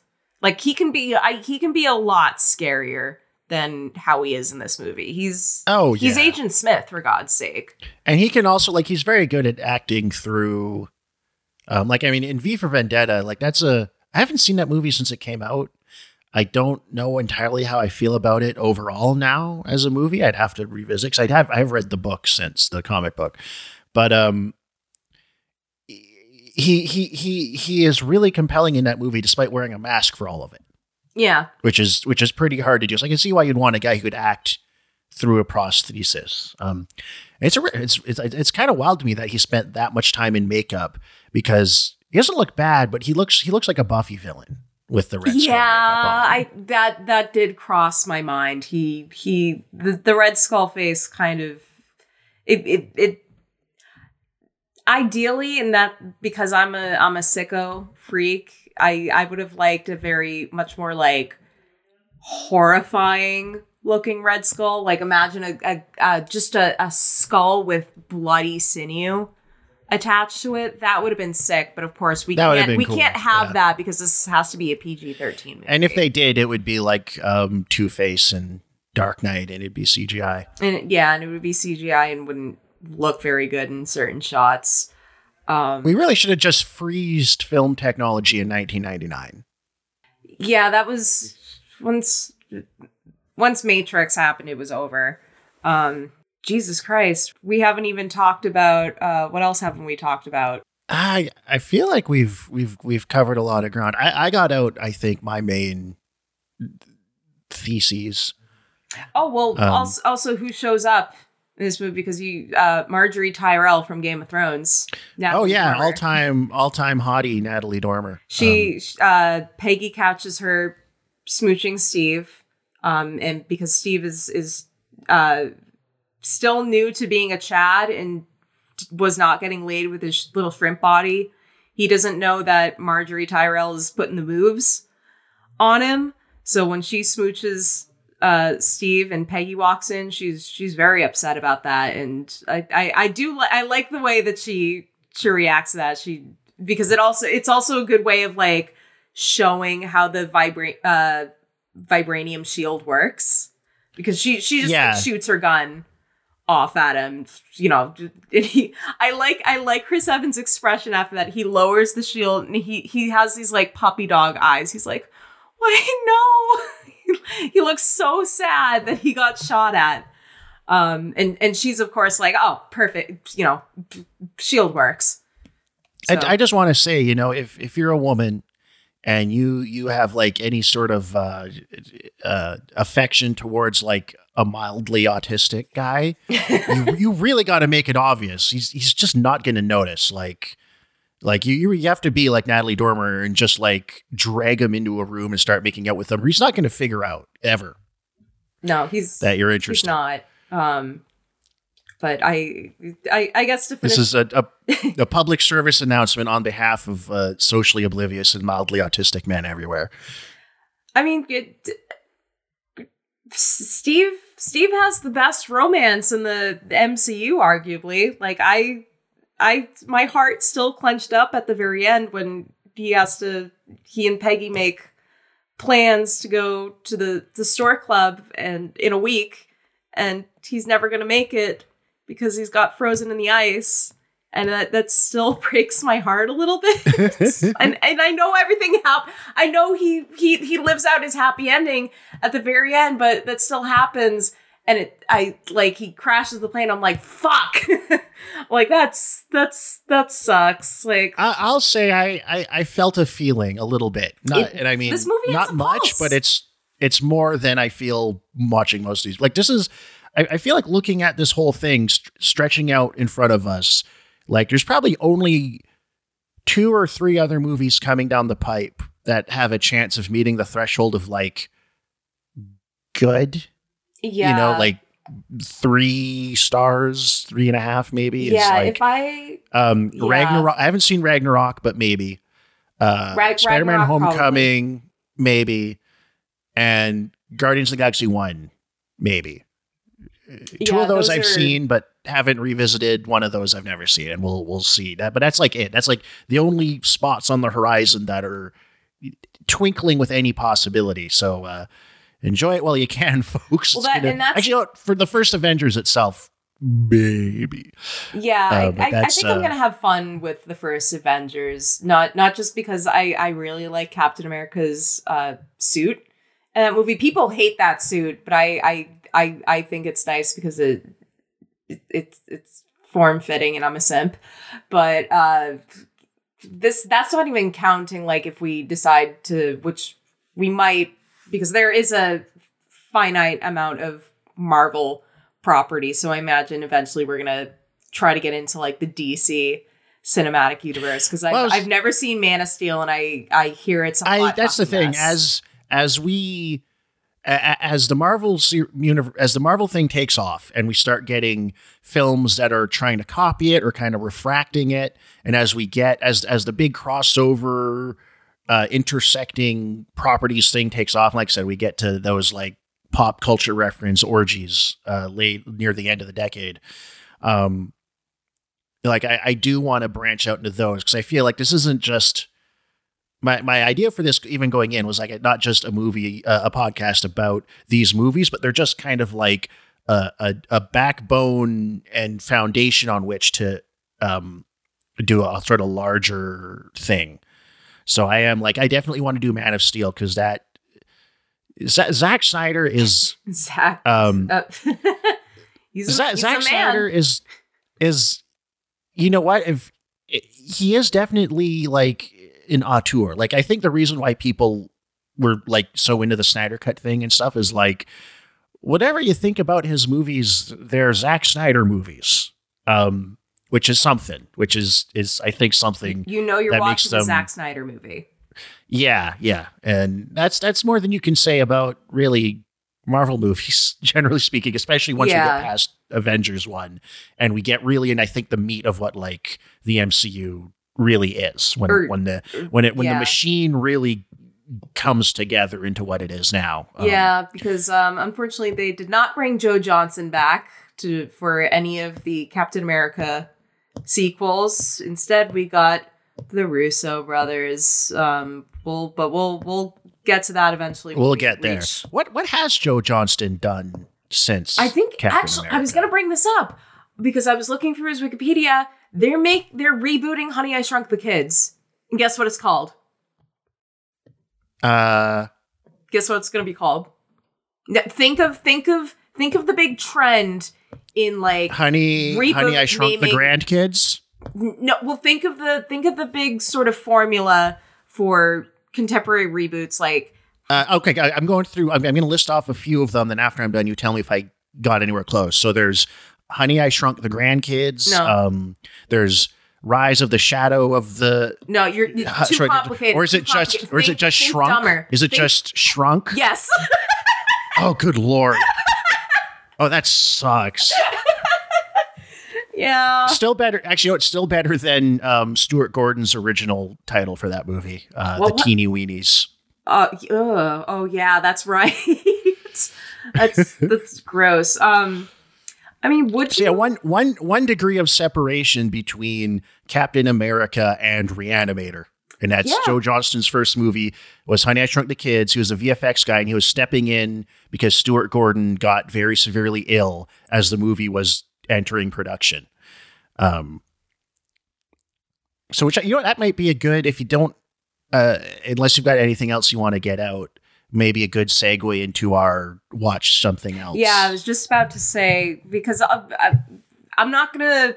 This is a watch something two for me because I I if if let's pretend because sometimes I think of us as I you're Mike Stoklasa and I am a combination of Rich Evans and Jay Bauman because I mispronounce shit all the time and I am I am the the the cute one.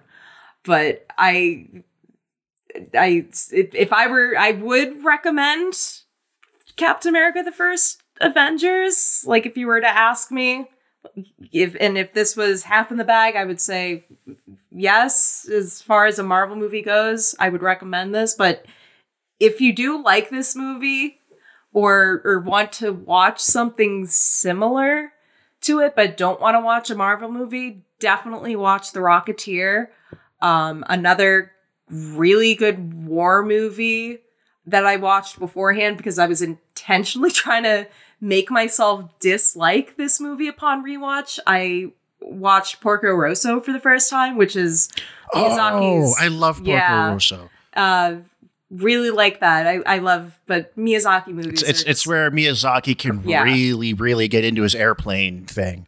oh, he's he's an airplane guy. He's he's a plane he's he's a plane guy. Have Uh, Have you seen Have you seen The Wind Rises? I have. How do we feel about what's essentially like a puff piece on the guy who designed? See, I didn't I didn't read it that way. Okay, Um, it's it's been I a couple years since I've way. seen it. Had uh, I mean, in the original in the Japanese dub, do you know who voices the main character? Yes, yes, my Yes. my boy, Uh, my the- boy. the Miyazaki airplanes- gave him the- that the whole thing because it was is- so sad. The airplanes are anime, Yeah, and the whole thing's about the being melancholic. Uh, about like wanting to pursue your dream, but at the same time having to produce products for a society you don't That's really approve of, and, and this sort of thing, right? that's true. I mean, it's I I like the Wind Rises. It's not in my top tier of like Ghibli movies. Um, but so what's what's yeah, what's your uh watch something else? Uh, well, I'm going to say Raiders of the Lost Ark, and you know what? I'll throw Last Crusade in there too for very, very much what tonally kind of where this movie is. Fighting Nazis, occult stuff, that kind of thing. It's, it's Anna Jones. What else is there to say? And um, I'm gonna say if you want to watch a World War II movie, um, Cross of Iron, the set, the 1977 Sam Peckinpah film about Nazis on the Eastern Front when the tides have turned and the Russians are coming upon them relentlessly. I, I love that. dir- I've I've never seen a Peckinpah movie, but his his last name is so fun to say. Peckinpah, Peckinpah. Peckinpah. There, I've only seen a couple. I've seen The Wild Bunch. I've seen Cross of Iron, and I've seen uh, a kind of screwball Death of the West comedy he did that isn't super well remembered called The Ballad of Cable Hogue. That's pretty enjoyable. Okay. I still need to see Straw Dogs. Um, Oh yeah, no, I, I that's also another That's- movie I that's- that seems like a very- Nicole Core movie. Uh, where a woman gets horribly raped. yeah. Probably. um. Yeah. That. Well. Thank you guys for listening to me freak out about how hot Chris Evans is for nearly two hours, and Stu have to put up with it. Oh, I had fun. He- I- he I hope I wasn't had too fun. We had fun. too harsh with the teasing. I we had we had fun um but uh yeah next time presumably we'll be doing the penultimate marvel movie the avengers so that's that's gonna be Eric, look, Fun? look forward to that. The big one.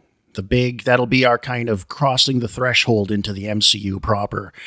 Um, and I just want to say, if you want to know how you can do your part, please um, follow our Twitter account uh, Mar- at marvelous death on on Twitter. Twitter. um, leave some positive, preferably reviews. Just you know, if you know anybody that's like, hey, I think they'd enjoy this podcast, don't hesitate to just hard sell, just aggressively demand. They listen to every episode of our show three or four times in a row. Down- Um, download it onto their iphones without them knowing. You don't need to tell them. Yeah, yeah, we'll we'll pull a YouTube. yeah well we'll We're- do we're- we're remember when they did that? That was no one fucking listened to that album. Everyone deleted that off their itunes as soon as it got there and then they realized they couldn't or something but uh, you can follow me at Kansuragi on Twitter and Letterboxd. And where can they find you? Uh, Discourse Stew, just about anywhere I am, you'll find me under that handle. Um, and again, thank you so much for for listening. Uh, I hope you're enjoying the show, and uh, I hope whatever you have a great whatever time of day it is um, as you're listening to this. Night, guys. See you next time. Bye bye. See you next time. Good night.